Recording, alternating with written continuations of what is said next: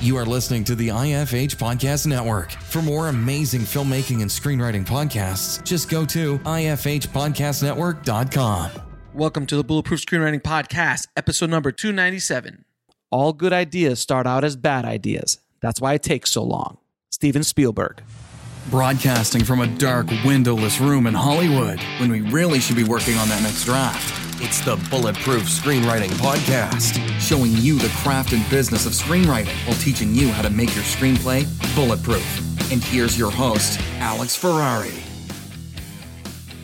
Welcome, welcome to another episode of the Bulletproof Screenwriting Podcast. I am your humble host, Alex Ferrari. Now, today's show is sponsored by Bulletproof Script Coverage. Now, unlike other script coverage services, Bulletproof Script Coverage actually focuses on the kind of project you are and the goals of the project you are. So we actually break it down by three categories micro budget, indie film market, and studio film. There's no reason to get coverage from a reader that's used to reading tentpole movies when your movie is going to be done for $100,000. And we wanted to focus on that at Bulletproof Script Coverage. Our readers have worked with Marvel Studios, CAA, WME, NBC, HBO, Disney, Scott Free, Warner Brothers, The Blacklist, and many, many more. So if you need your screenplay or TV script covered by professional readers, head on over to covermyscreenplay.com. Now, today on the show, guys, we have a really inspiring and unique filmmaking story. Today's guests are Zander and Elliot Weaver, the mastermind independent filmmakers behind the feature film Cosmos. Now, on a daily basis, I get pitched just tons and tons of filmmakers wanting to get on the show. And as much as I want to help everybody out, I gotta, you know, I gotta make sure that the stories that I put on the show are really good and really inspiring to the tribe. And I heard about Zander and Elliot's film Cosmos just by running around the internet. And what made their film so unique is that they shot their feature film just like I did on a Blackmagic pocket camera 1080p. And that alone is not enough for it to really grab people's attention because, like I've said before, no one cares about what you shoot it on as long as it's a good story. And these guys were able to shoot a sci fi adventure film a la Spielberg Zemeckis style about three amateur astronomers who intercept a faint signal from an alien race and stumble upon something potentially world changing. Now, they shot this entire film for about 7,000 bucks, and I was so blown away with how good it looks. And what's even more impressive is they got distribution and they're selling their movie around the world and making apparently good money with it. So the film was shot with three people in a friend's garage on a $600 camera, three LED lights, and a decade old software, post production software package. They shot with two lenses, one old and one cheap. One was a Tamron 18 to uh, 200 zoom, which they bought for about 100 bucks, and some vintage glass from the 60s from a brand I'd never even heard of.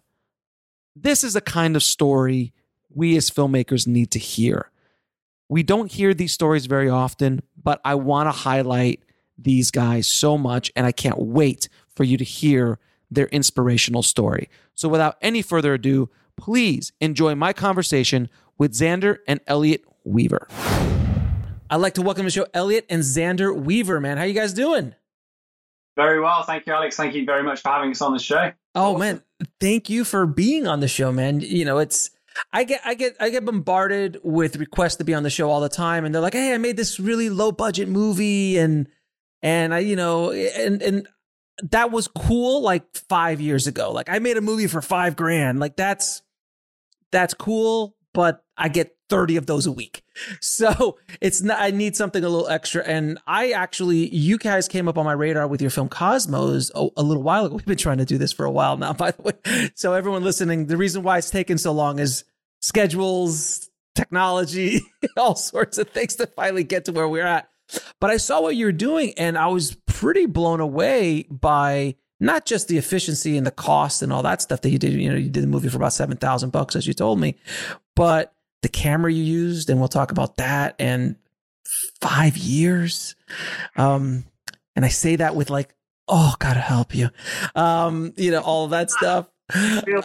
I feel it, brother. I feel it. it it's, uh, but I just love what you're doing and the quality and everything looks so great. So we're going to get deep into Cosmos today. But before we do that, how did you, uh, get into this ridiculous business?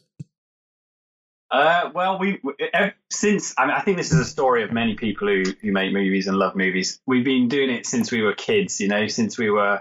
And the first film we actually made, Elliot was five years old and I was three, and uh, we got the home video camera and we made a film called When the Toys Ca- Come Came to Life. When the Toys Come Alive, and our toys in our bedroom came to life. And after that, we were just we were hooked and. Uh, uh, all through high school, we were making shorts with our with our mates and and making music videos for them and stuff and um, we decided to just go straight from high school and jump in. You know, we didn't go to a film school, we didn't go to a university. Um, there aren't really the same kind of level of establishment like there are over in the US for film school um, options. So we would just we just thought we'd jump straight in, get some experience, and and start trying to you know find our feet in the industry really. But yeah, passionate since since very small, very you know so, early days. So the question is, did you sue Pixar for uh, stealing Toy Story from you guys? Is the question? Well, not yet.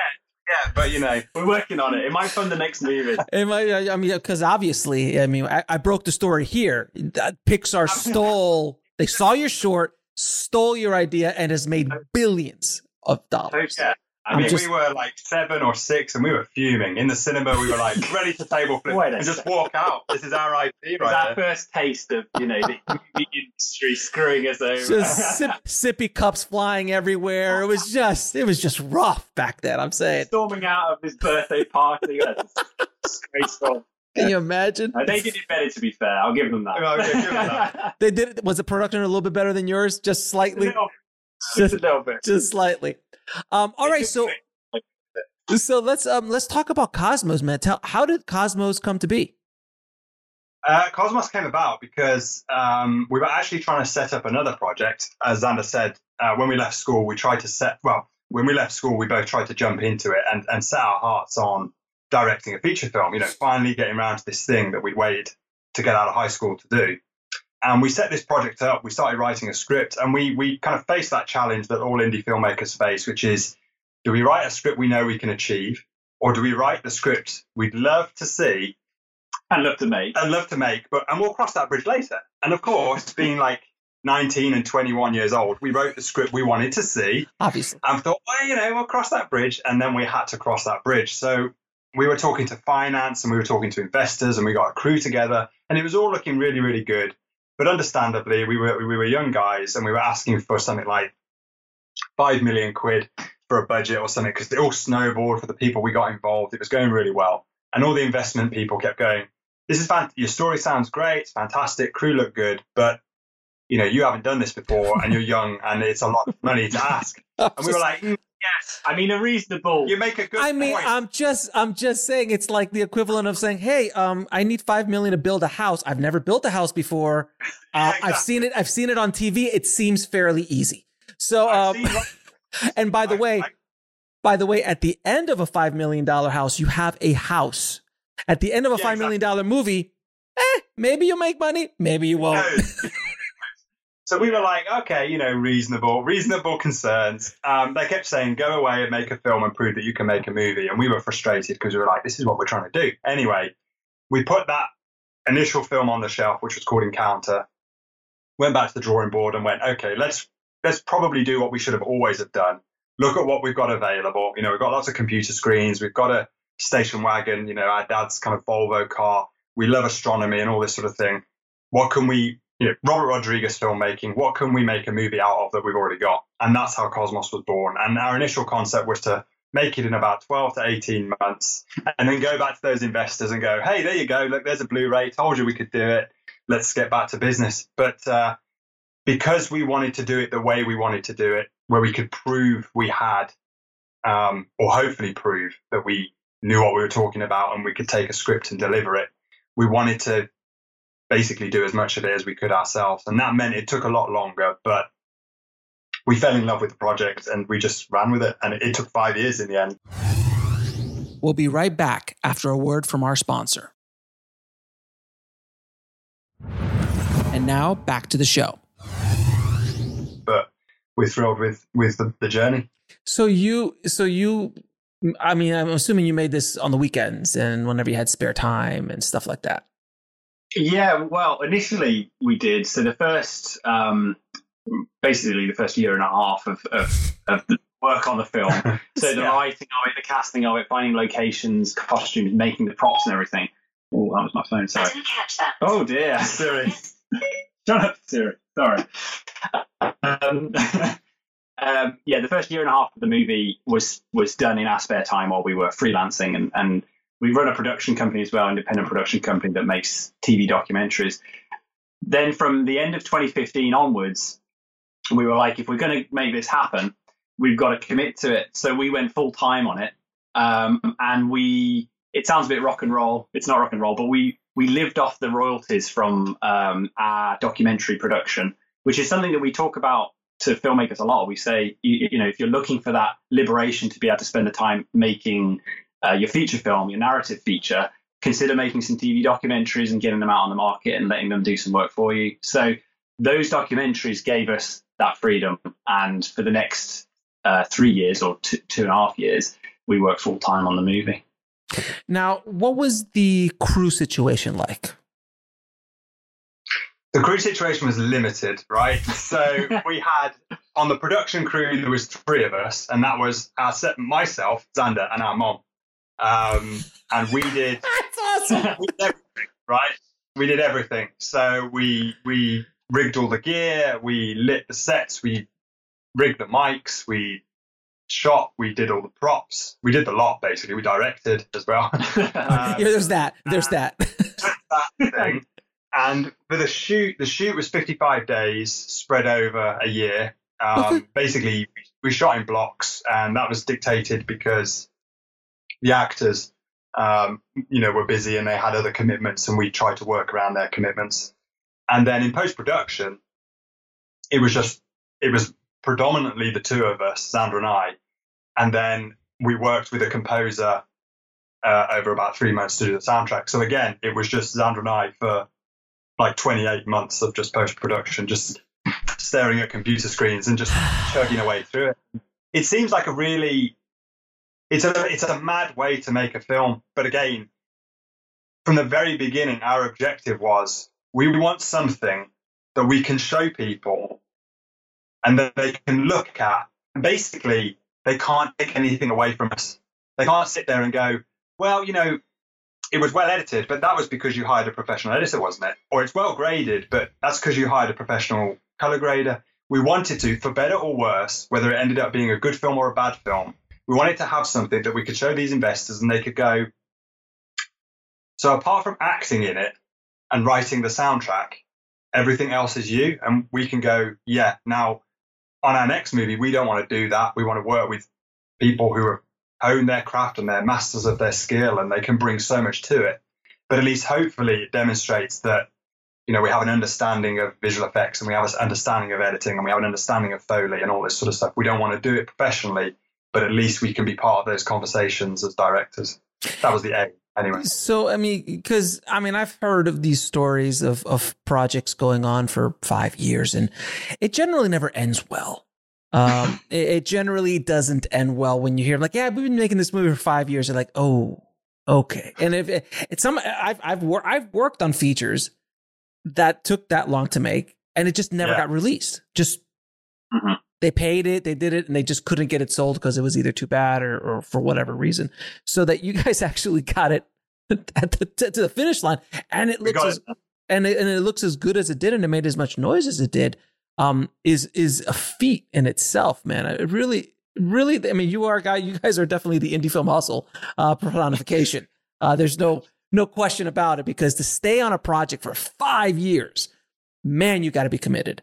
And that also says a lot about you as filmmakers. You know, if I'm an investor, I'm like, these guys are serious, man. They stuck on this thing for five years, better or worse. And there's a reason why it took them this long. It's not because they were crazy, it's because they didn't have any money. And if they would have had a decent budget, this could have been done within a year, all in. Um, Yeah. So uh, now you chose the Blackmagic Pocket camera, which has just a dear place in my heart because I shot my last film on the black back, it's a pocket camera as well. I've I've been saying this for a while. It's a stunning image. It's gorgeous. It's 1080p. I don't care. It's gorgeous. I yeah, we totally agree. We think it's this unsung hero of the Yes. indie filmmaking world, and it's complete. It's it's quite overlooked actually. Um, uh, yeah, we we saw um, when when we we shot the film in 2015. We started shooting the film in 2015, and the pocket camera, the original pocket camera, I think was it. Did it come out in 2013? Something like that. Yeah, yeah, something like that. Yeah. Yeah, yeah, and we we we saw the footage start coming through online of people doing camera tests, and we were just absolutely blown away by it. We just thought it just has such this filmic quality to it. It just looks absolutely lovely. So um, as soon as we could, we we we freelance cameramen at the time, um, and we we bought a camera to use for work, um, and then we were like, this is it. We've got to use this for Cosmos. So it, it served us incredibly well. There are there are you know. Um, bumps in the road with the camera, battery life, for example, is no good. The screen's a bit iffy and all that kind of stuff. But once you've got all those things in place, Yeah. what you effectively when you buy the camera is this beautiful sensor, really. And and um, we were we were very happy with the results of the film. So much so, actually, afterwards we approached um, after the film was released, we approached Blackmagic, and Sure. they gave us to to give away to the filmmaking community, which was wonderful. Like to have that association and that affiliation with them was the real moment of pride. Yeah, what I love about what I love about the camera, yes, the battery power. I use the juice box, so I just like used to have the the. I just I put it and with the juice box, it lasts. I we shoot we shoot six hours. Oh yeah, yeah, it keeps going. It just Going, goes and goes and goes. So with the juice box, it was solid that part. And then I got the what is it? Did you guys get the um the speed booster? We did. We did yeah. get the speed boost, yeah, meta Metabones, yeah. The Metabone speed booster just automatic gives you another stop and a half. It's wonderful. And yes, the monitor in the back can have Yeah. issues. It can have issues, but you could plug in if you're if you're so inclined a little little monitor, pop it out or something like that if you want to. But the speed that you can the the the, the speed you can move, the size of it. I mean, and now that I mean now they have the 4K pocket camera, or actually the 6K pocket camera. 4K is old school now. They have the 6K pocket camera as well. So they have these other versions that are a little bit more beefy, but this has this Super 16 style. It- it's a Super 16 image. It's a Yeah. sensor. It's a Super 16 sensor. So for me, like with my film, I wanted that like 1990s Sundance indie vibe with a, a little bit of grain. I actually added. It was too clean. I added grain um, to the image in post. But it's such a beautiful camera. Now, what lenses did you uh, use? We shot most of the movie actually on a single stills lens that we had, a, um, a 28 mil 1960s stills lens that we just had Vintage. for stills photography. Yeah. and it Vintage. just like you said, it. I don't know what it is about that sensor, but the way sort of the light blooms Mhm. and it does have like a grainy, although it's obviously digital noise, it does have a grainy look to it. It looks like film grain. Yeah, Um, but I it's don't know what it is. but it's but pretty it's clean. But it's pretty. It cl- If you shoot it It right, it's clean. And- It is. but the the aesthetic of the image has that super 16 clean look and you and if you just add just a little bit of digital grain to it which is a little film grain onto it on top of it it could just take it to that that other That's beautiful beautiful. It, It- it worked. It was perfect for our needs. You know, uh, Cosmos is a film set predominantly in in this car, uh, you know, in a station wagon. So we we had to get a camera and and and all the you know a slider and stuff inside this car and shoot in the confines of the vehicle. And to have this small camera was just absolutely you wouldn't have been able to do it otherwise Uh, you would have to like cut the car in half and like fly you know fly in and out and all this kind of stuff like i actually in there. yeah like i own a, a, a, uh the blackmagic uh 4.6k camera but I chose to shoot with the little camera because of the, the ease. Even if you would have had a Red or an Alexa, you couldn't have shot this film. We couldn't. We say that to people sometimes, and they kind of look at us and they go, "What do you mean?" And you go, "Well, I mean, it's tough to get a camera in a car. Like, it's not. It's actually our car. It's not a set. You know, we're filming inside. Can't chop the roof off. We've got to drive home. Um, so yeah, it is. It, and and also it's HD. It's 1080p. And again, some filmmakers look at you like, you know, you've landed from Mars if you're shooting yes. in HD. Like, but it doesn't. A, it doesn't matter to me, and it doesn't matter in general.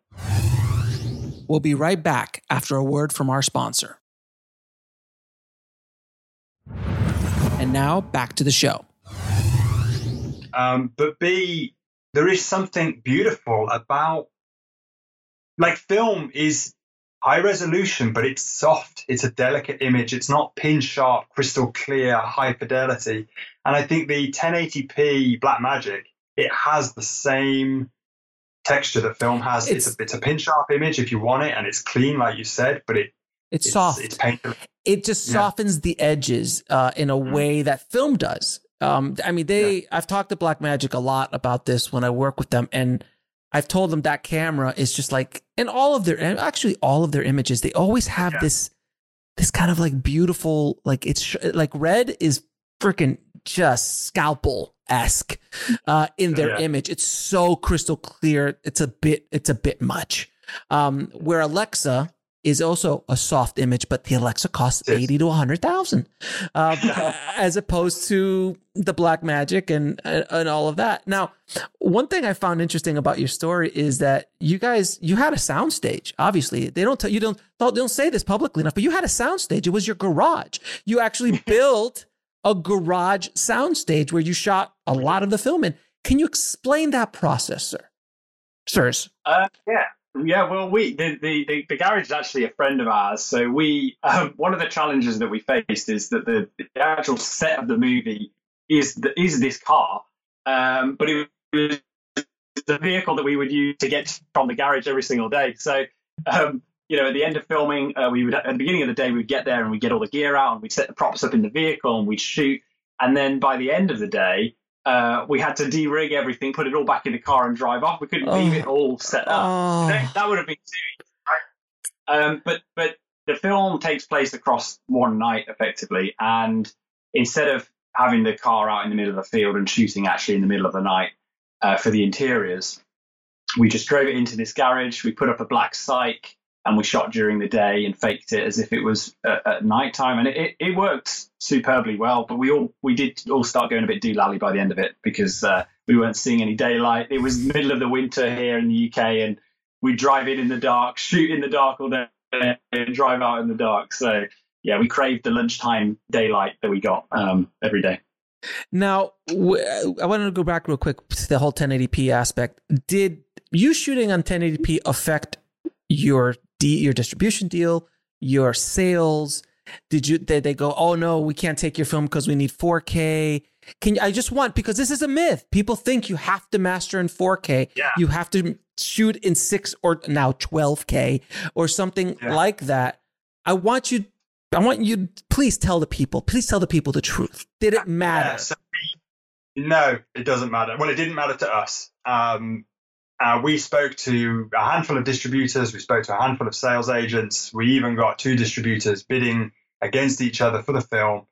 And even when we'd settled on one and were signing all the deals up, not once in the sort of six months that we were doing distribution and since have we been asked about what resolution the film was shot on. Not once did they ask us during the, the, the negotiation process, what what resolution is it? You know, um, what did you shoot on? It didn't matter. Um, and in fact, when we got the deliverable, uh, the tech specs in the tech specs for our distributor, it actually said, if you have shot your film in 4K, can you please let us know because we will have to set up a special pipeline for you. Basically, not many people do that you know, in, in other words, not many people do that and we'll have to go a special route for you. So, yeah, not once were we asked, is it in 2K, 4K, 6K? They just, they watched the screener and that's all they really wanted to talk about. Um, so we often get asked too. Um, we get emailed by people going, oh, you shot on the 6K. I read you shot on the Blackmagic 6K. And we're like, no, no, we shot on the, the original. And they're like, the, the 4K. You're like, no, no, the original, the 1080p. Yeah, I, same thing happens to me. Or they'll, or, or, or this will happen, right? They'll get in touch and they'll say, "We watched the movie. You know, really impressed with what you achieved with the limited resources." And you're like, "Oh, that's amazing, thank you."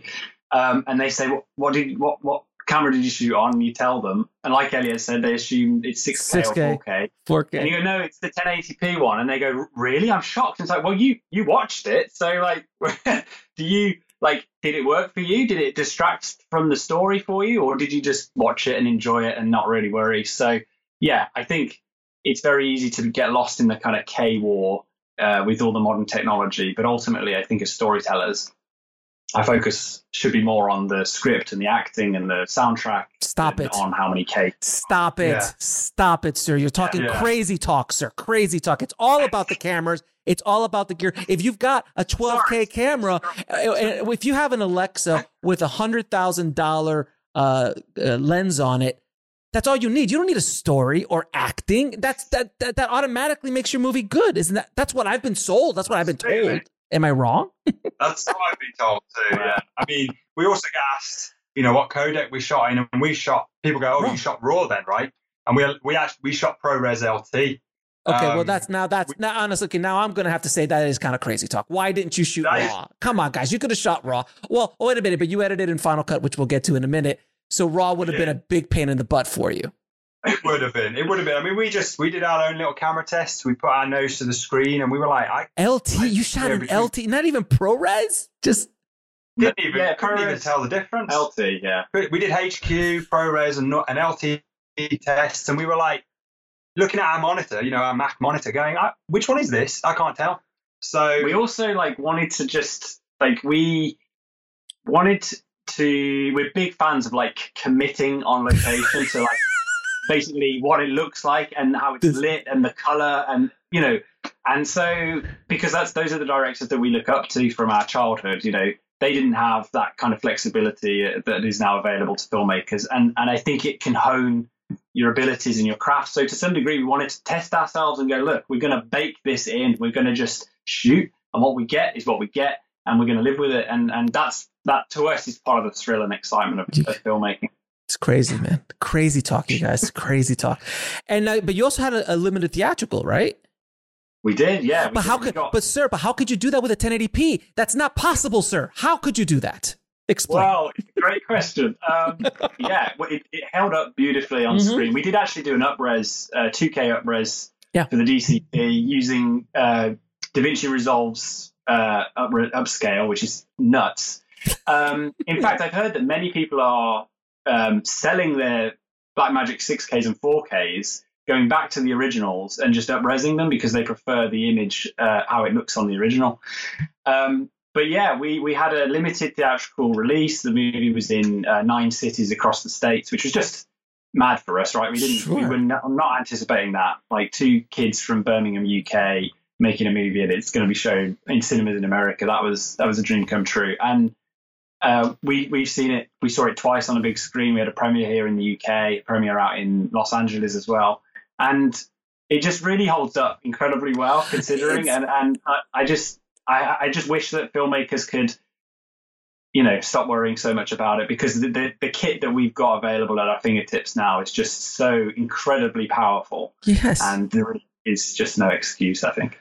No, when I and, and that's why that's another reason why I wanted you guys on the show because you shot with this camera because I shot with the camera as well, and everyone says what, what- all the same things you get I, I've gotten with my film, and and I I did the same thing like because on my monitor here where I color graded it, it looked great, but when I I was I premiered at the Chinese Theater in Hollywood with my film, ah. and I was like, this is amazing, and but.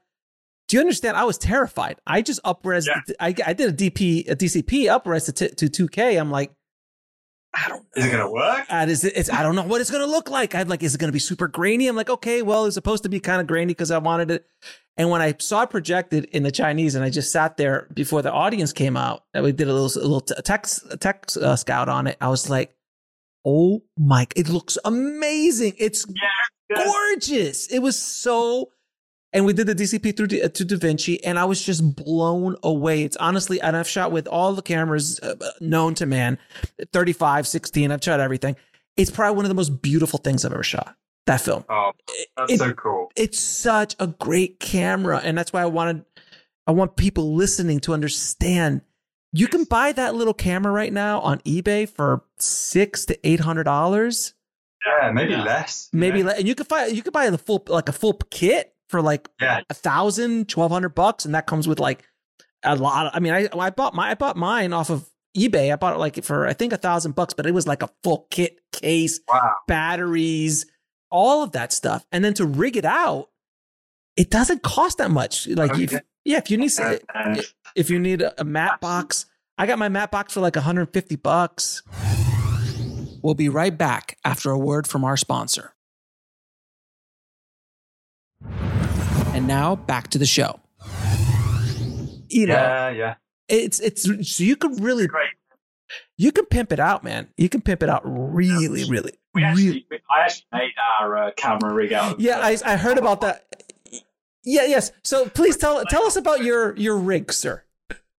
Yeah, the, rig, we actually put up a video on, uh, on our Facebook page a few months back just to show people because they kept uh, we we'd spoken about the fact that I'd made this rig, and I don't think some people believed that it was actually true. But yeah, it's it's one of those very kind of Heath Robinson uh, held together with gaffer tape kind of uh, affairs, really. But just uh, you know, I went to I was looking online. We didn't have a budget for this movie. I was looking online, and and there's some wonderful rigs out there, but you, I think there's like two kinds, right? There's there's these lovely machine milled beautiful things, right, that are quite expensive, Yeah, and then a thousand like, bucks, yeah. super cheap plastic ones, and you think, oh, they're going to snap when I first use them. So I just thought, because we had some very specific requirements with Cosmos of getting in the car and being able to adjust the, the rig setup and what we wanted to do with it, I was like, why don't I just make a custom one? So went to the hardware store, got some wood, got some copper pipe, got some nails, and just put it all together, really. And uh, you could see it in the behind the scenes. It's not pretty, right? It's not, but it's But our, that's part of the fun of it's this our film. baby, all right? It's part of the fun of this film. You know, we we we are very proud and very like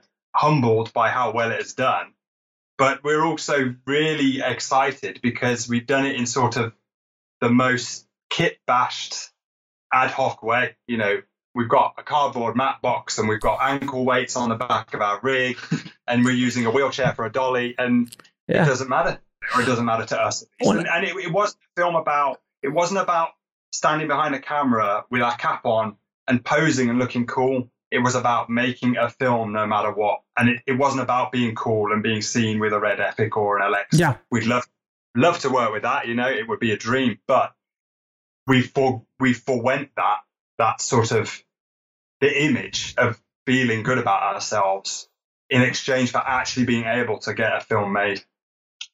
Yeah, no, it's it, and I, when I saw when I saw the behind the scenes and I saw you guys in a wheelchair, I was like, "Oh, Robert, Mr. Rodriguez has helped us out so much because he's the Yeah. first." I mean, I I'm a bit older than you guys, so I I came up around the same time Robert did. I, I speak of him like I'm his friend. I'm not, but um, but Robert, uh, Bo- Bobby, Bobby, um, Bobby, uh, no, uh, Robert, uh, he did the, the wheelchair thing with his with El Mariachi, and I did a wheelchair thing. Every everybody of my generation did the wheelchair. Like we, Yes. and to, to, to be honest with you, this is what how I got because wheelchairs are expensive. They're they're not cheap. So what we did, this is back in ninety, God, ninety four, I think.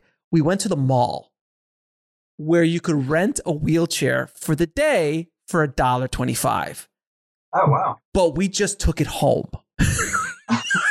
You just take it back. Morally questionable. No, wait, wait, wait. Used it, returned it afterwards. Got my dollar. I got a quarter back because I returned it. So the essential rental would be. It was just a because no one does that. Like, and it was also the '90s, and they didn't, you know, and it was a, it's a different world. Nice. Like less Hand away. Less less cameras, less cameras in the you know security cameras, less security. It was it was the wild wild west. But yes, uh, that's that was what I do. Brilliant. That's what it's all about, though, right? That's the indie film hustle. No, man, that's just I've been I've been I've been living the brand since uh, '92, sir. It's a genuine Now- article. what is the biggest mistake you made making this film? I'm sure there's a list, but what's the one that you're like, oh, Um, I think I think the biggest. Well, see, this is this is an interesting question. The thing that we often say we, we would do differently is we would just get some help, right? We would raise a bit of money, right? And we would do it all on our own. Two people. Seems very obvious. like two people, three Yeah, people, yeah, maybe? people. But the the challenge that the reason it's not that simple actually for us is because part of part of the marketing for Cosmos has been leveraging this kind of indie film spirit. It's been connecting with the filmmaking community by saying, "Look, we're just doing this with nothing. Follow us along, be part of it." Sure. Um, and and and so if we'd have done it how most other people do it, where they pull a band together and they kickstart and they raise Yeah, yeah. twenty thousand dollars or Mhm. something, then you're just the same as everybody else, right? So to some degree, this nuts, stupid way of doing a movie was took ages, but it paid off because it's allowed us to open up conversations. We're talking to you now because of it. We wouldn't be otherwise. So Mhm. um, I would say if I wanted to get it done quicker uh, with less stress, just collaborate with more people, get it done sooner. But you know, I'm very proud of like the way we've done it and and the experience that we've obtained from it is just like God, it's immeasurable. Like, to, to just have a bit of a glimpse and an understanding about all these elements and aspects Sure. of the process. It's like the ultimate film school. So it, I, you know, it, it's a really interesting question. What did what did mom do since she was your third crewman, uh, crew, uh, crew, crew woman? She was essential. So our mom, professionally, um, not anymore, but before we were born and while we were kids, she was a professional TV makeup artist. Um, so we, we she, she, one of the main disciplines uh, that she had on the film was she was hair and makeup, Sure. and that obviously keep you know sort of rolled over into continuity. So she was keeping track of all the beard length and the hair length and the collars and all that sort of thing. And then we did also then just like rope her in and, and put her to good use doing the clapperboard every now and then, and sometimes holding the boom and sometimes running the smoke machine round. She was sort of uh, almost like the third director, really. We, Yeah. we were all uh, in it together, but she was um, also, we often say, she was the on-set mom, and every set needs a mom, you know. Mhm. And uh, all the boys, all the guys, they kind of uh, she mothered them, and they adopted her. So we all we had this sort of um, Family, family feel. unit on the film. Yeah. Now, what did you guys use for a smoke machine? Did you actually like buy one of those like party smoke machines, or We, yeah, we had we already had like a a mister, like a disco smoke machine type thing. yeah. Um, but and we tested it outside, and we're like, this is just not not going to hack it. You know, like in the windy British winter, it's like okay, it's It's going like to someone's just lit a cigarette. It's like, Yeah. that's not going to work. so actually, the single biggest expense on the movie, we bought a gas powered uh, Ar- Artem smoke machine. yeah. It's like Um, one of the propane ones that yeah. you see on. the proper jobs, you know, and and um, but for us, we we could justify it in our heads because we were just like, this is going to give us a production value. We're going to be Yeah. out in a forest, and it's going to give us the depth and allow us to kind of make it look like we have more lights than we do. And you know, we're big fans of like having that smoke medium to light in and all that stuff. So for us, it was um, It was about it was over ten percent of the budget Yeah. dropped on the smoke machine. yeah, it was yeah. but, uh, so, uh, but I want to get it. I want to ask you something because I've shot with a ton of haze machines and smoke machines in my career, and you guys didn't shoot raw. So I know from shooting with smoke machines that smoke doesn't take direction quite well. Um, how how Tony Scott shot every scene of every movie that he ever did with a smoke machine or a haze machine, and it looked perfect every time. How he did it, I don't know. I can only imagine. I've had trouble with full crews. How the hell did you wrangle smoke or haze in a shot? And how did it not? How did you match it in post? And how did you deal with it in color? Because sometimes if it's one shot's hazy and then the coverage is not hazy, how do you like? How did you do it? Well, with difficulty, I think it? It was hard as hell, Alex. I have to tell you, it was ridiculously hard. it was almost impossible. Um, we almost set everything on fire, and uh, I third degree burns and the whole lot, really. Um, no, yeah. So we we did get quite good at like timing the smoke machine, so you can we could sort of like leave it off on its own, and it would just trickle out on its own. Very against the rules of owning a propane gas smoke machine is never leave it unattended. But you know, we were all grown ups. We And you were we only a few sure feet all- away. You were a few feet away. It was. Yeah, you know. Yeah, we also did a we do like a blast, right? We do uh, we like one of us would run around with the smoke machine, blast it into the grass and all that kind of stuff. And then you step back and it'd just be this enormous fog cloud, right? You'd be behind the camera ready, actors will be ready, wait for it, wait for the moment, wait for the you know, and then just when it was right, we went for it. I, I have to. I just have to point something out that you were judging me morally about my my wheelchair scam, sir. You left No, a I'm- propane machine unattended, sir, which actually could have killed people. My little scam did not kill anybody, and it was returned, Right. sir. So uh, both of you, I just I just wanted to point that out. Thank, thank you. I take it back. I take everything back. I'm sorry. so yeah, so that uh, even in, even in post though, like matching. We'll be right back after a word from our sponsor. And now back to the show.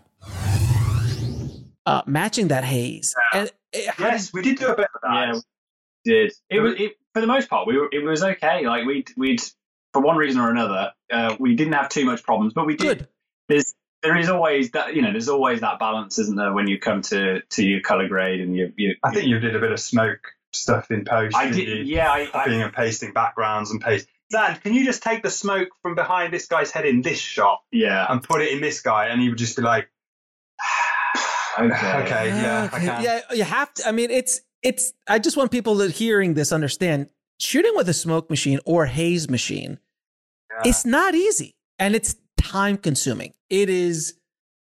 You you shoot it up, settle, wait, wait, shoot, Oh, cut, do it again, and then like Yeah, oh, and yeah. you guys, I you I've only done it inside. I've never done it outside, so I can only Oh, yeah. imagine shooting it outside. And you and you guys had um. Direction as well. Like you'll be for ten minutes, it'll be blowing left to right, and then suddenly you'll be like, "Hang on, it's, I'll put the smoke machine over there." You know, it's it's you're chasing your tail all, all night long.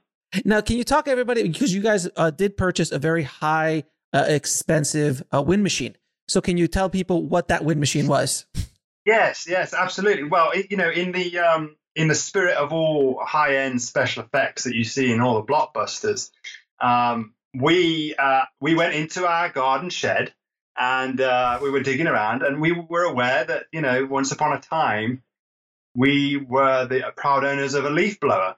Um, so we got that Dyson leaf blower out, gave it a bit of a blast, and thought, okay, well, we can't record any dialogue while using this, but we can have wins. So yeah, that was one of one of our jobs. In fact, my job on the end of the shoot, um, I was directing and blowing hot, dusty air into the faces of the actors. so you were just directing, right? yeah, yeah, basically. It was method. It was Hot method. dusty air. That was very- Turn the wind machine on. You wanted them to cry, so you just sho- just slam dirt into their eyes, basically at high speed. Absolutely. Yeah. That's- Teary, glossy eyed look. That's great. Oh, That's sorry. awesome. No, you've just got leaves in your face. Amazing, Yeah. amazing. Now, um, what I want to talk about post because when I read what you guys did in post, um, again, made my heart just just it warmed my heart because you were using two pieces of software that I used on. I, I look. I'm a recent convert from Final Cut Seven. When I say recent, Oh, it was probably like four or five years like four like four years ago, maybe. I think four four years ago. I think I switched over to editing four or five years ago, I, I switched to editing to in Resolve strictly. But I seven solid, and with 1080p, and you guys were shooting a ProRes, so I actually, Hey. with, I mean, with my first film, I had to actually go to Resolve because I was shooting raw on the the old cinema camera, the original, Mhm. the original yeah. Uh, 2.5K cinema camera. So I had to go raw because I'm like, ah, finally, I have to leave poor Final Cut 7. So you edited in Final Cut 7 and then you colored in color too, Apple Color, if I'm not mistaken, right? we did. We did. We did. I did a We lot of Apple Color. Sound, sound design in Final Cut 7 as well. Oh yeah, oh yeah. You Yeah. got- so you guys are doing. And what year was this? This was, yeah, Started- 2018, So the- 2017, 20. Truly, truly no excuse. So uh, because I'm saying, because I, I I did all this in like 2006. So there is um there's no excuse. No, but it's, you had what you had, and that's again that's another Yeah. great lesson here. You have it, you own it, use what you got. That's it. That's what it's all about. And and for us, we uh, we we produce all of our documentaries using Final Cut Seven. It's a system you and, and our, again, our philosophy is just like, look, there's been Oscar Oscar winning movies that have been edited on Final Cut Seven. We have no requirement to push to a, a new piece of software. We, we're not shooting in 4K or 8K or something crazy. We're shooting in 1080p. Uh, if it's good enough, Well, Parasite won the best Oscar. Yeah, yeah. Shot on, uh, edited on Final Cut 7. yeah, no, that's right. it's yeah. Parasite was edited in Yeah, Final Cut yeah, Seven. it was. Yeah, it was. So you know, What? we just think, That's amazing. I didn't know that. yeah, it's still going strong. There's a small band of FCP7 users who are like, come on, keep it alive. Uh, It was a great. It's a great piece of software. It's a great piece of software. Though I do like Resolve a little bit better than Color. I have to say. Uh, We are, yeah, we're, we're in the process of kind of switching over to uh, Resolve for all things, all things generally, really. You know, Yeah. cutting and uh, and grading as well. So, I mean, just Blackmagic all the way. No, no, and that's another thing that people uh, want people to understand is like if you if you stay within the Blackmagic ecosystem, man, it works beautifully. Like you you shoot raw, bring it into Resolve, and you can do everything in Resolve, and then you don't have to actually even go out to online anywhere. It all stays in. Visual effects are connected, sound is connected. It's it's a pretty amazing piece of software. You're talking about some kind of unknown future world to us, Alex. We're still dealing with Final Cut 7 and Color Where's my 3. USB stick? Get the floppy disk. Get the floppy disk. No, no, get the zip. Get the zip disk, sir. Get the zip disk. The zip disk and the Jaz. You don't even, do you know even know what a Jaz drive is? No. No. Do you know what a zip disk? Do you know what a zip disk is? Is it, Guys are that- s- I don't know. You guys are What, so young. floppy disk? You're so young. That's floppy disk, right? No, a floppy disk was a 1.2 meg, if I'm not mistaken, disk that Oh, held yeah, like yeah. 1.2 meg. The zip disk held 100 megs. and it was like a Oh. plastic disc. And then the Jaz was the the the big brother of the Zip. It was all by Om- Iomega. Uh, it was a company. This now I'm just I'm, I'm dating myself, and only like five percent of my audience is going. Oh, I remember that. No, I'm I'm much apparently much older than you guys. Extremely much much older than you guys. Well, we used floppies at, at, uh, at High school, school, man. yeah. High school, putting our coursework on floppy disks. The USB, the whole flash drive thing was like, wow, what a, it was magic. it's like science fin- science fiction, isn't it? it? Yeah, yeah. And now it's like, oh, here's We were talking to someone. USB stick. We were talking to someone not long ago, and they were talking about MP3 players, weren't they? Or something. What Mm. was it? And they said, "Oh, you were saying they were saying something like, oh, apparently there was a time when MP3 players couldn't do this," and we were just like, "Oh my god!" Like Yeah. there wasn't a time when MP3 players existed. Like, Yeah, oh, You know. yeah, yeah. There was there was a thing called tapes, um, CDs, Oh, Cassettes. records, eight track. I uh, I remember Yeah. eight track vaguely in in a car in in a car when I was a kid. I remember an eight track. Anyway, I'm so I'm so I'm so effing old. I appreciate you. Uh, you reminding me. Thank you. Tape cassettes for children of the tapes. Oh, I uh, love a love tape the cassette, tapes, yeah. recording your, your mixtapes on, the- on Oh, the radio and. And waiting, yeah, waiting for the radio. Just like I'm hoping the DJ does not say a damn Yeah. word over the song. It And then always- later in life, when you hear the song and you're like, this isn't right. Where's that weird outro bit? yes, yes. Because you hear that song a thousand times and you're like, hey, welcome back. Like, and you're just waiting for that. you can actually mouth it yourself. It's like I know it off by heart. I know it's oh my coming. God, I used to do that all the time. Yeah. Um, Those now were when the you, so it's because you guys, you guys were the DPs in this um, as well. And it looks, by the way, fantastic. It looks gorgeous. Um, so that's extremely impressive. You got what I love about the film is that you you really made it. You gave it so much production value, but yet in a very conde- a very small space. Really, it was a small group of characters, and a lot of people think that you have to make a, a, a very contained movie like yours, which is contained, but it wasn't contained. There's like big outside scenes and there's excitement and things like that, but it doesn't have to be in a room. I mean, you Mm. you can think outside the box a little bit, and it's still very. But you did a car, um, but it was a car with outside and, and and you know the sky, and there was a lot of production value and, and all the stuff that you did with it. Um, but the when you, the look of the film is really great. When you got into color, though, how much did you do? Did, was it like you guys were close to where you wanted to be? And that's scary, man. I'm like, I'm just, I'm letting you know. I'm, I've been a colorist for 10, 12 years. I sh- I have to shoot raw because I need that that freedom to like save me Yeah.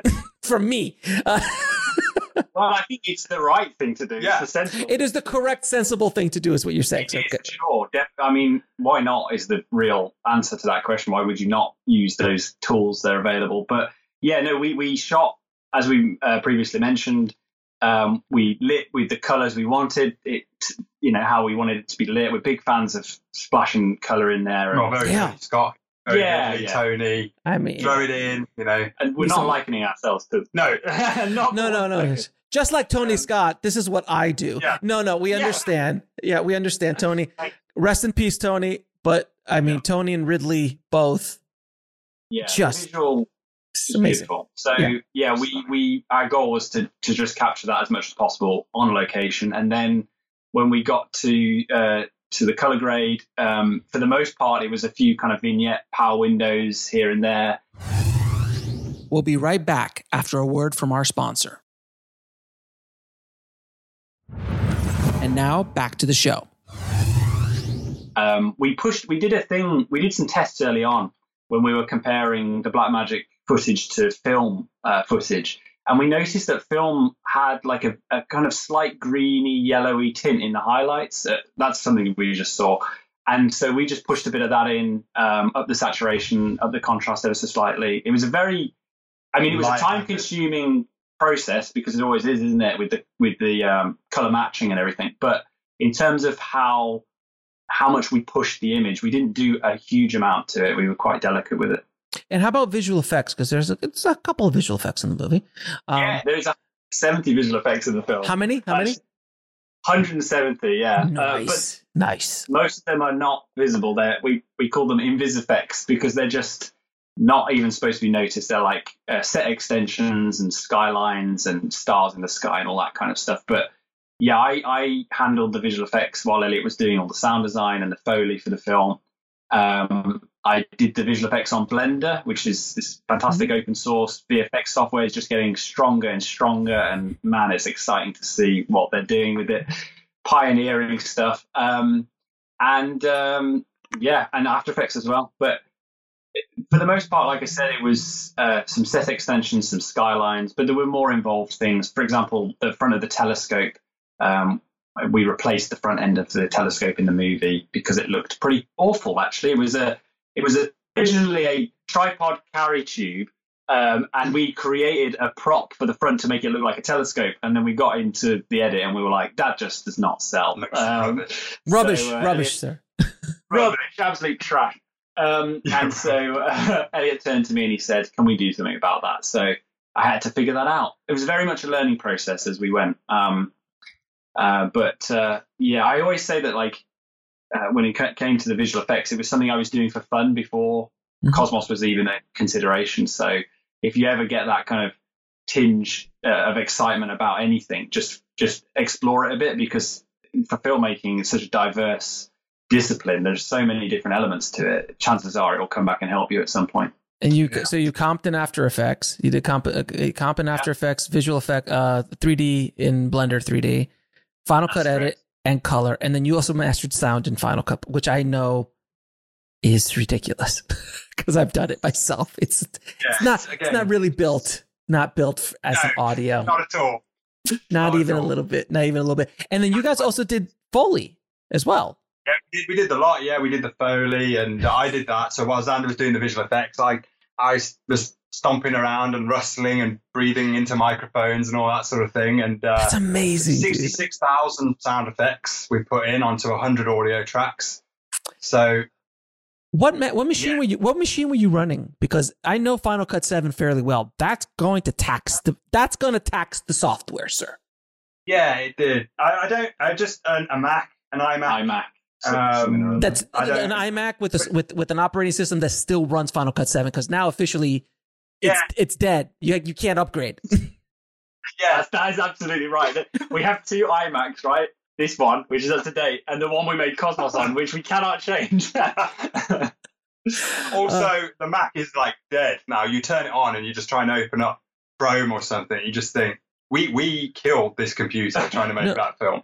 Yeah, I know the feeling it just wants to retire. It wants to be put out to graze. You know? Is it is it something about Macs that I is it something to say? I still have three towers of old Macs that I just I can't get rid of them. I just there's there's just something like I can't. There's no I can't get rid of my Mac. I don't like just just in case you need that CD-ROM for some reason. yeah.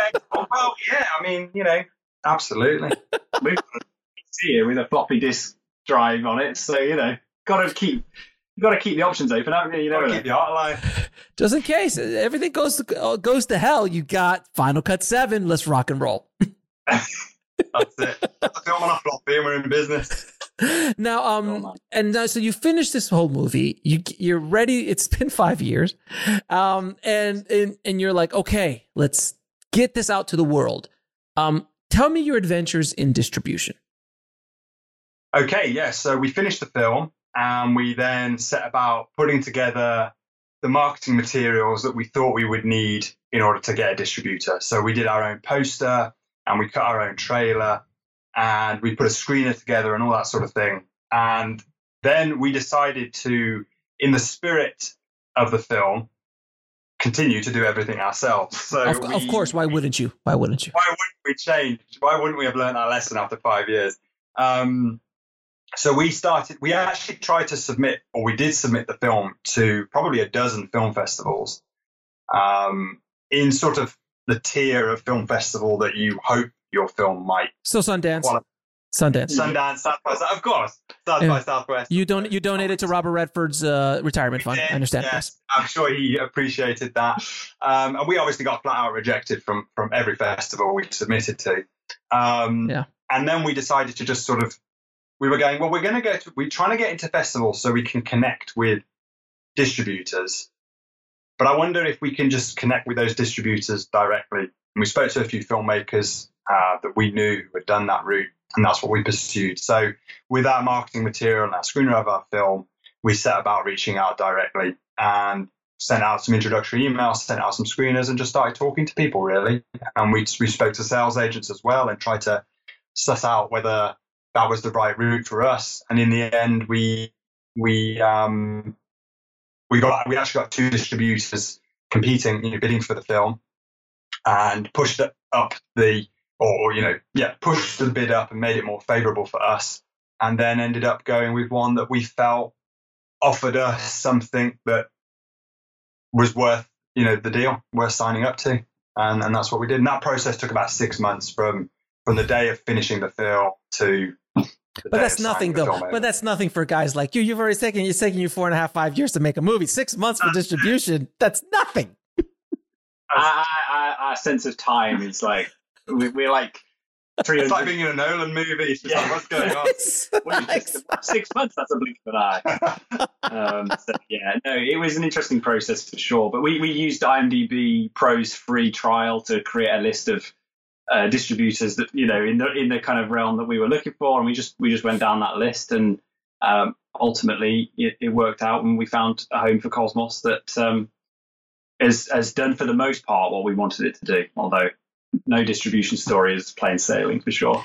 Yeah, I haven't heard of one of those uh, yet. Uh, that everyone's like, yes, it was fantastic. They only gave me money. I actually didn't know what to do with all the money and attention I was getting. Um, it's generally uh, not, not not something you hear, but uh, but generally speaking, though, you're happy with where you went with the distribution company and and and how things have been, how it's been put out into the world and everything like that. Because look, I've seen it everywhere, uh, and I've seen it pop up a bunch of different places. So I'm assuming that's you guys as far as marketing is concerned. It, it is, it is us for sure. Yeah, we went, we were, uh, we're with Gravitas Ventures, and I think their model is very much the pro- give it to the producers. They know their movie, they can market it. You know, we'll put it on the platforms, um, and so the as far as we're aware, most of the marketing uh, of the movie is is our work. Really, you know, we put the poster and the trailer together. We did an ad spend uh, on some social media to try and get it out there. And, and we're just trying to engage with the filmmaking community and share the process really as much as we possibly can. But, you know, we are we are certainly happy with the reach of the movie. It's available on, you know, many platforms. It's in the US, it's on like Hulu, Tubi, it's on Prime Streaming and Vimeo. It's all all the all the SVOD and uh, VOD options that you could really hope for, to be quite honest. Um, but there's also certainly a strong argument for that kind of independent distribution route where you handle it yourself. If you're doing all the marketing anyway, right? Like, why not? Why not make that final step? For us, we our goal was very much to be able to finish the movie, give it to somebody else, have control over the marketing because we didn't want it that to be in someone else's hands. We were worried that it could be marketed incorrectly. But but to not to not have all our time spent on getting that movie out there. So to us, it made sense to hand it to somebody else because we wanted to start writing a new project, start moving forwards, and not get kind of like bogged down in in the uh, in the personal distribution of the movie. Now, but the other thing is too, you guys had a very different end game for this film. And that's something that's Yeah. really important for filmmakers to understand listening is that your goals with the film were not to make a million dollars or, or, you know, or be, you know, rich or anything like that off the film. Money's nice. We would like to have money if we can't keep going without it. We'll be right back after a word from our sponsor. And now back to the show. Um, but because I'm assuming you don't want to do another five years like this. Um, I'm, assu- I'm assuming this is it. You're not doing any more. No more of these movies. You have to promise me no more. But um, but you but your goal was to get it out there and and get your name out there for people to see you, to have conversations about other projects, to talk to other investors. That was the end game for this film, correct?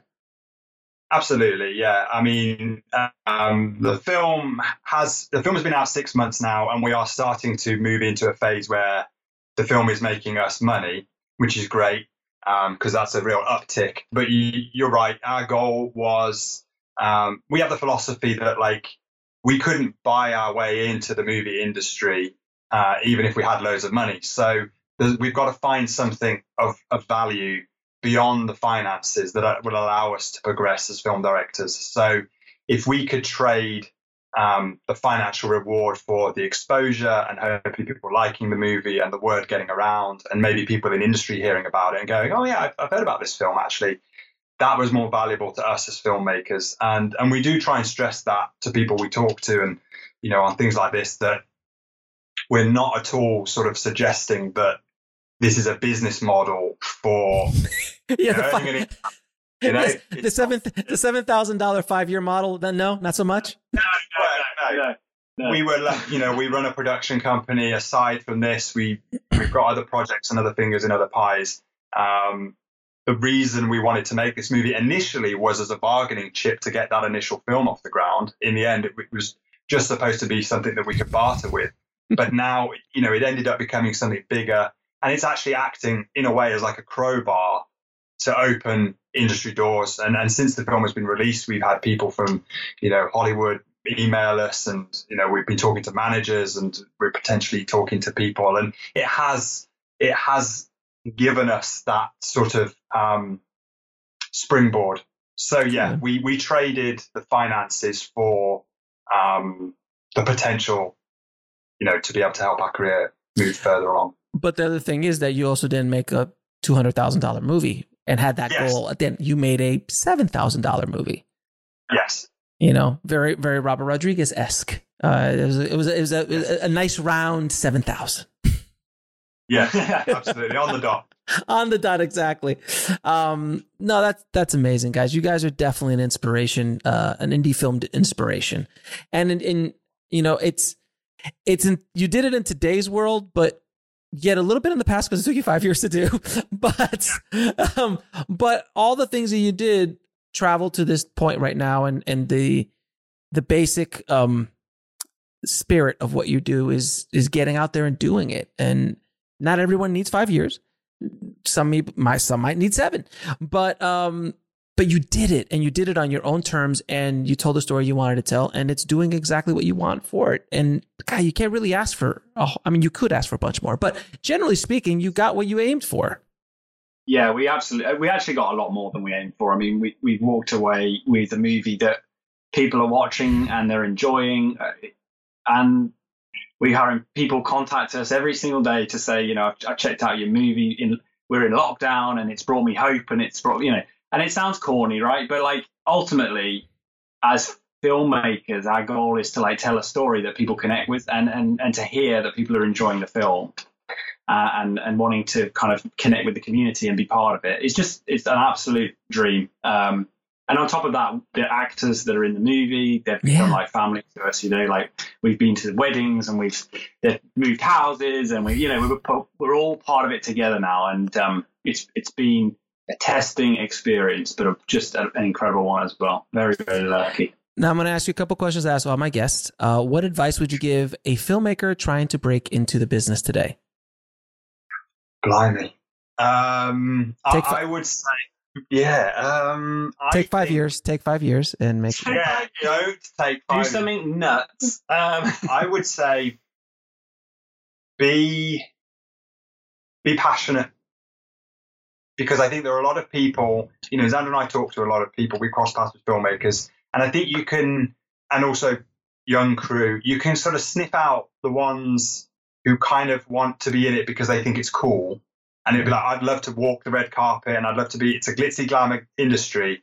And then you can also immediately tell the people that don't care about that at all. They just, they have to do this because they love it so much. And I Right. think, I think the people who are in positions of power can tell why, why you're sitting in front of them. And if you're passionate and you love it so much, I think that, that you're going to win them over. So I'd say be passionate about what you, That's what you good. do. I'd say um, really identify like what it is about making movies that is going to make you happy. Like, why do you want to do it? Because if you're doing it for the end goal, if you're doing it because it's going to get you somewhere someday, that's just not really going to get you through those challenging nights where you're, you know, you can Final Cut Seven's crashed on you for the hundredth time, and you're you in the know, middle of a render and you just lost your edit.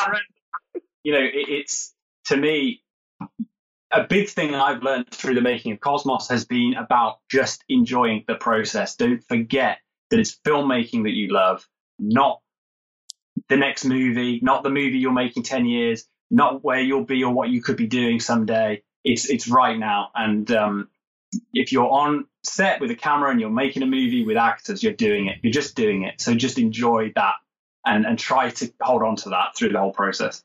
Now, what is the lesson that took you the longest to learn, whether in the film business or in life?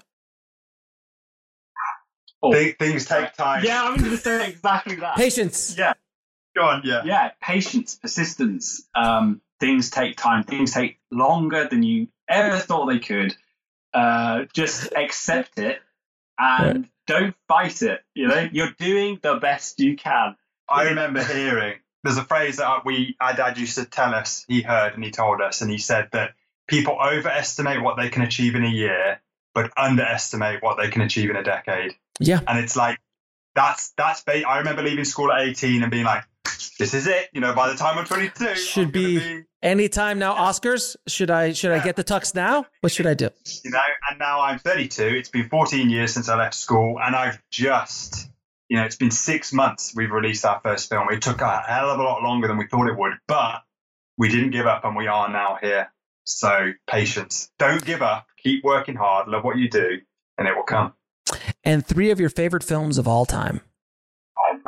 Oh man. Uh, definitely E.T. Yeah, I I figured. Oh, that's a huge compliment, man. Thank you. I no no. I fi- when I saw Cosmos, I'm like, oh boy, these guys love that Spielberg boy. They just love it. Steven Spielberg. Oh, We do, we gosh. do. Yeah, I mean, it's good. It could easily be three Spielberg films to be top three. But I tell you what, we watched the other day again, first time in a while. Meet Joe Black. Oh, Don't you ever seen it? Yeah, of course. Brest. Yeah, it's great. Oh, I love I Love love. Meet Joe Black. I love Meet Joe Black. oh man, what a movie! Wow, Yeah. incredible. Um, but yeah, you go on, pick pick one. it's hard to pick a favorite movie. I tell you what, not picking a favorite movie, but another good Martin Brest movie Scent of a Woman. Oh Yeah, yes. Al Pacino. Hoo-ha! Yeah, so Hoo-ha! that's that end scene.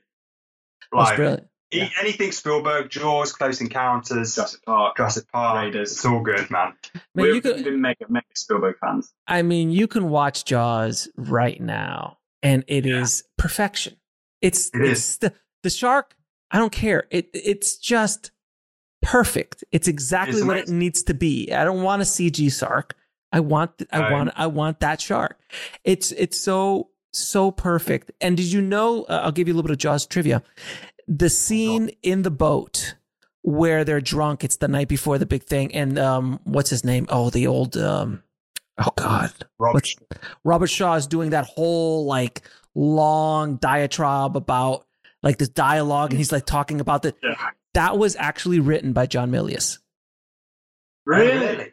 Spielberg called him like the night before and said, "Hey, John, man, I, we got to shoot shoot the scene tomorrow, and we we need a scene." And John, here's yeah, sure, and he wrote the scene out for him. Wow. Oh, I'll just tie this up for you. Yeah, and of that, the most but but it's like it's like you calling one of your mates and going, "Hey, dude, can you can you help me out with this shot?" But that's who they were. They're like the yes, young filmmakers, you know.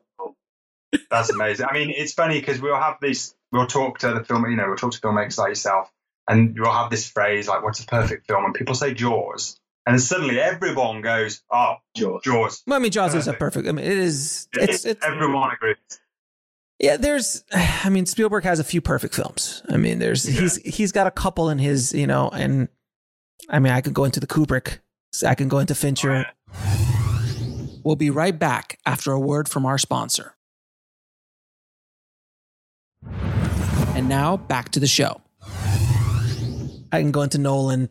So many. I can go to Mar. I can go into Marty. I mean, Coppola. I mean, Godfather. Obviously, Ridley And- Scott. We love Gladiator as well. Blade, Absolutely Blade love Runner. Blade Runner. Blade yeah. Runner.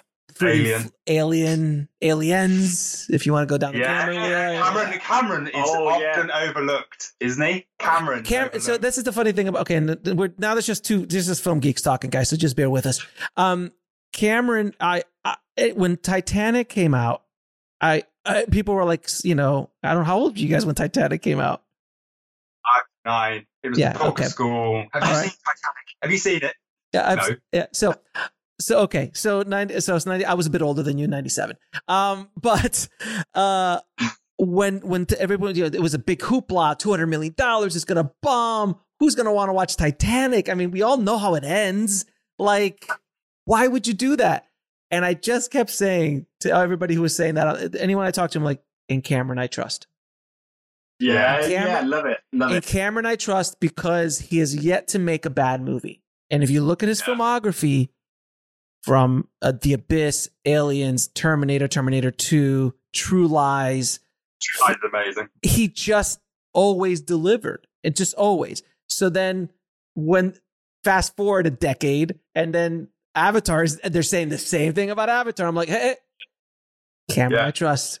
Cameron, we Trust. And. Cameron, we Mhm. trust. He's one of the most underrated filmmakers, uh, I think, in history. He's the most one of the most uh, successful filmmakers in history. And the funny thing is that, and I always tell people this: like, do you understand that nobody else could make Avatar? Like, there is no S- Spielberg can't.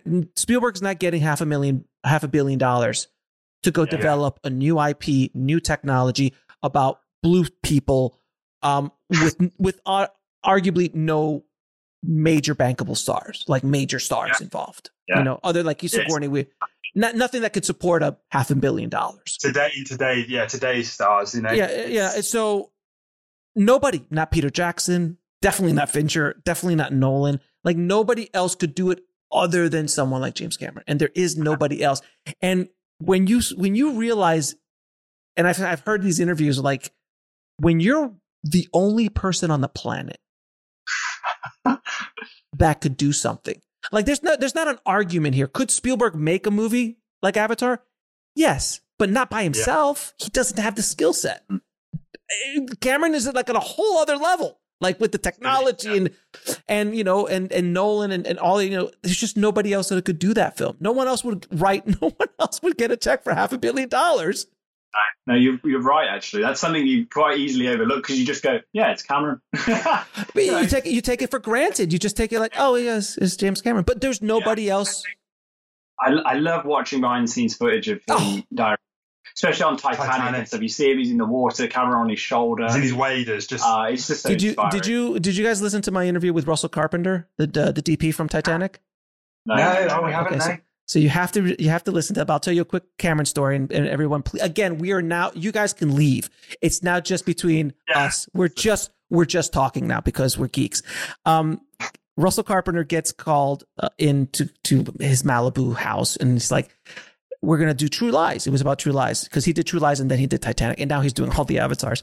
Um, and he calls him up, and James Cameron just brings him into his mansion in Malibu, and they're walking around, and he's just talking to Russell like he got the job. Like there's no offer, there's no nothing. He's just talking to him like he's been hired. So he gets out, he leaves. He's like, I think I was hired. Um, and then, and Cameron during that time, even during the Titanic time, his his reputation is he's rough. Let's just call he's rough. He's a little bit of a taskmaster. Let's call it. Um, Cameron's legendary for being that dude on set. and so then he's shooting True Lies, and everyone's like, "How's it working with James Cameron?" And he's like, "It's great. I, I have no problem. I don't understand why everyone's having such an issue with James. They're like, we've been shooting for a couple days. It's been peaches. It's been great. So they're in his Malibu house again, his screening room in Malibu, and they're st- and they're seeing dailies, and he sh- Oh. a, sh- a shot comes up from Arnold, and then I'm gonna guys, everyone prepare yourselves. I'm gonna curse. I don't curse very often. I'm just quoting uh, Mr. Cameron at this point, and he goes, "What the fuck is that?" And Russell was like, oh, oh, oh. he starts like, and the production designer's there, and the first AD's there, and a couple of their keys are there. And he goes, Hey, Russell, I just spent $20 million on the biggest movie star on earth. It'd be nice if I could see his fucking face. oh no! Wow. It Uh, came out. And then all of a sudden, the next shot comes up, and he just goes to town on every single shot. And Russell's just like, oh, okay, okay. So he leaves. He's out in the parking in the parking area, and he's like, he's calling his wife. He's like, I've been fired. I've been fired. I've been fired. I've just I've been fired. There's no way I can go back. I mean, obviously James Cameron wants to rid of me. Then the production designer and the first AD come out, and he goes, Russell, Russell, he does that to everybody. He goes, what are you? He goes, no, no, that's he call all the other DPs he's worked with. He does it to everybody. He calls up the DP from the la- from like the abyss, and he goes, did he goes, did he try the whole I want to see the face guy? Yeah, he does it to me too. He does it to everybody. It's not Oh, you. wow. You're fine. Just keep going. And that is James Cameron. yeah. We saw recently. That's amazing. we saw the uh, some of the behind the scenes from the abyss as well. I was about to say that. Did you see that documentary? Have you seen the set, like the underwater? No, but did you see the documentary? Sorry.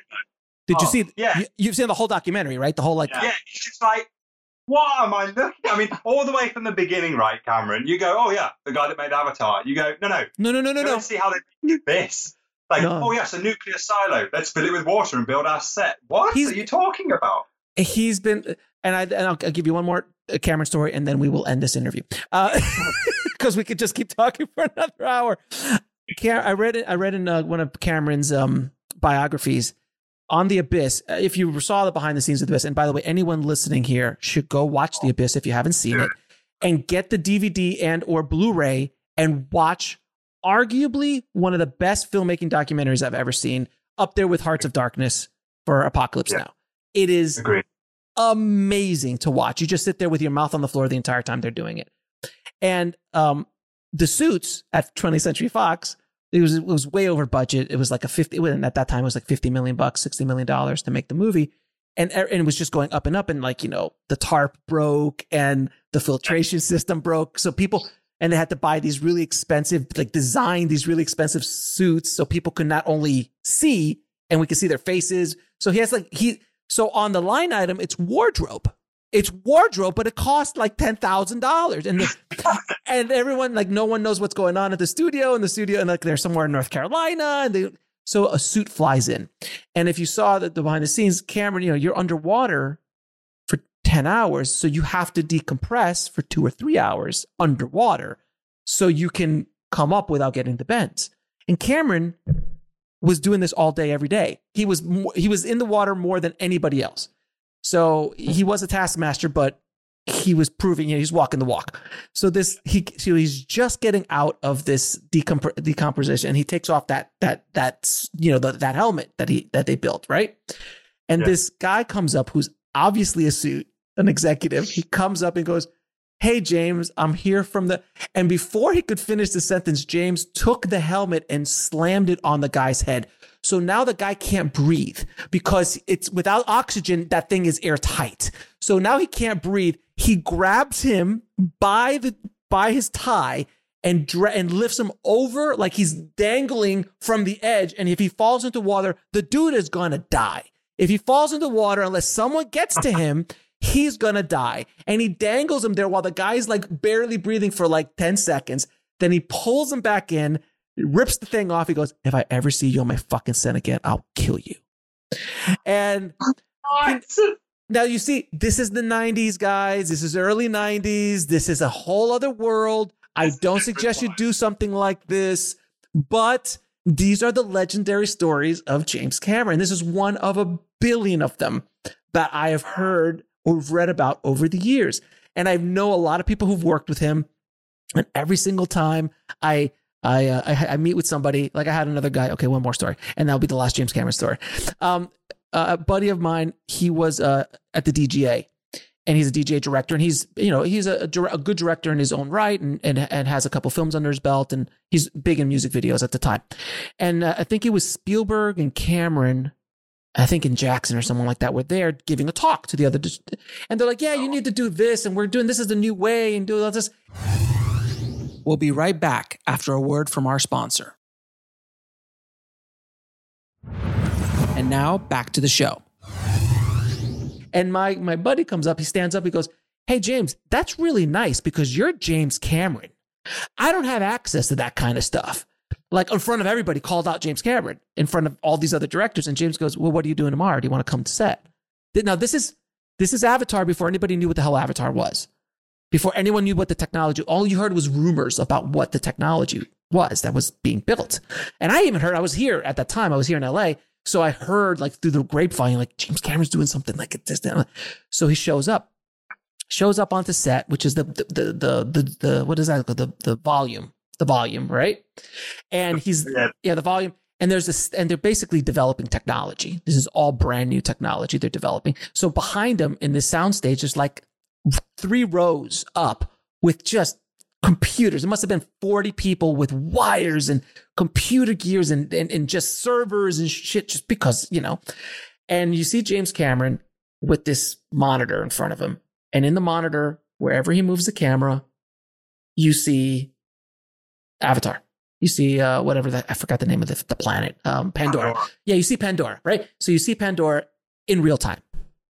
In in real time, you're seeing everything in real time. So he sees everything, but it's all virtual. So then my buddy's standing behind him because he's shadowing him. He stands behind and he's watching and he goes, all right, action. And it's the scene where they like they arrive the first time the helicopter and they jump out. Oh, yeah. They, yeah, that thing, right?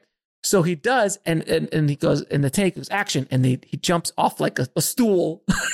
he jumps off with the camera, and he runs, and he runs into a digital tree, like he runs into a digital tree, and he goes, Hey, Jimmy, can you move this thing about 20 feet that way? And he goes, Sure, James.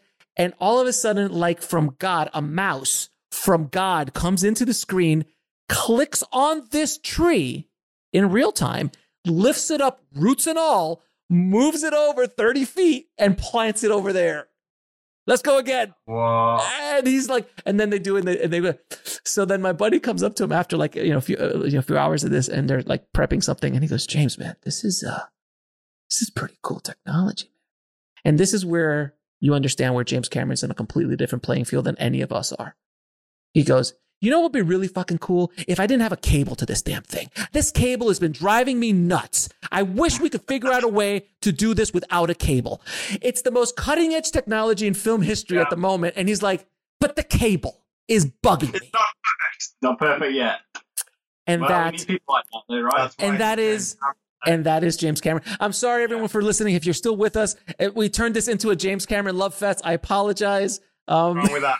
But guys, guys, um, where can people find you? What you're doing, your film, uh, all that good stuff.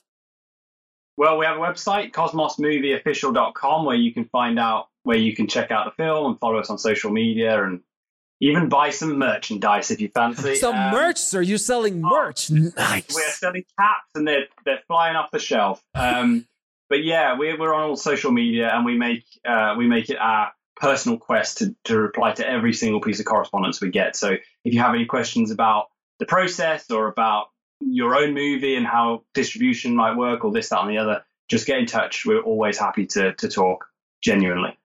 Thank you guys for being an inspiration to the uh, to the film tribe and to filmmakers everywhere. We need stories like this to keep us going because it is a fairly depressing time that we're in currently, and uh, and before before uh, you know the situation that we're all in, it was still depressing. 2019, it was still fairly depressing for filmmakers, uh, especially independent filmmakers, and making money and making your movies and all this kind of stuff. So these are the kind of stories I like to promote and and really give people inspiration to go out there and make their movies. And you guys are the personification of indie film hustle. So thank you guys so much for being on the show. I really appreciate it. Well, thank you very much for having us. It's uh, honestly, it's awesome to be on the show. It is. We've had a blast. Thank you. So. I want to thank Zander and Elliot so much for coming on the show and inspiring the tribe with their misadventures in making Cosmos. Thank you so, so much, guys. If you want to get links to anything we spoke about in this episode, please head over to the show notes at bulletproofscreenwriting.tv forward slash 297. Thank you so much for listening, guys. As always, keep on writing no matter what. I'll talk to you soon. Thanks for listening to the Bulletproof Screenwriting Podcast at bulletproofscreenwriting.tv.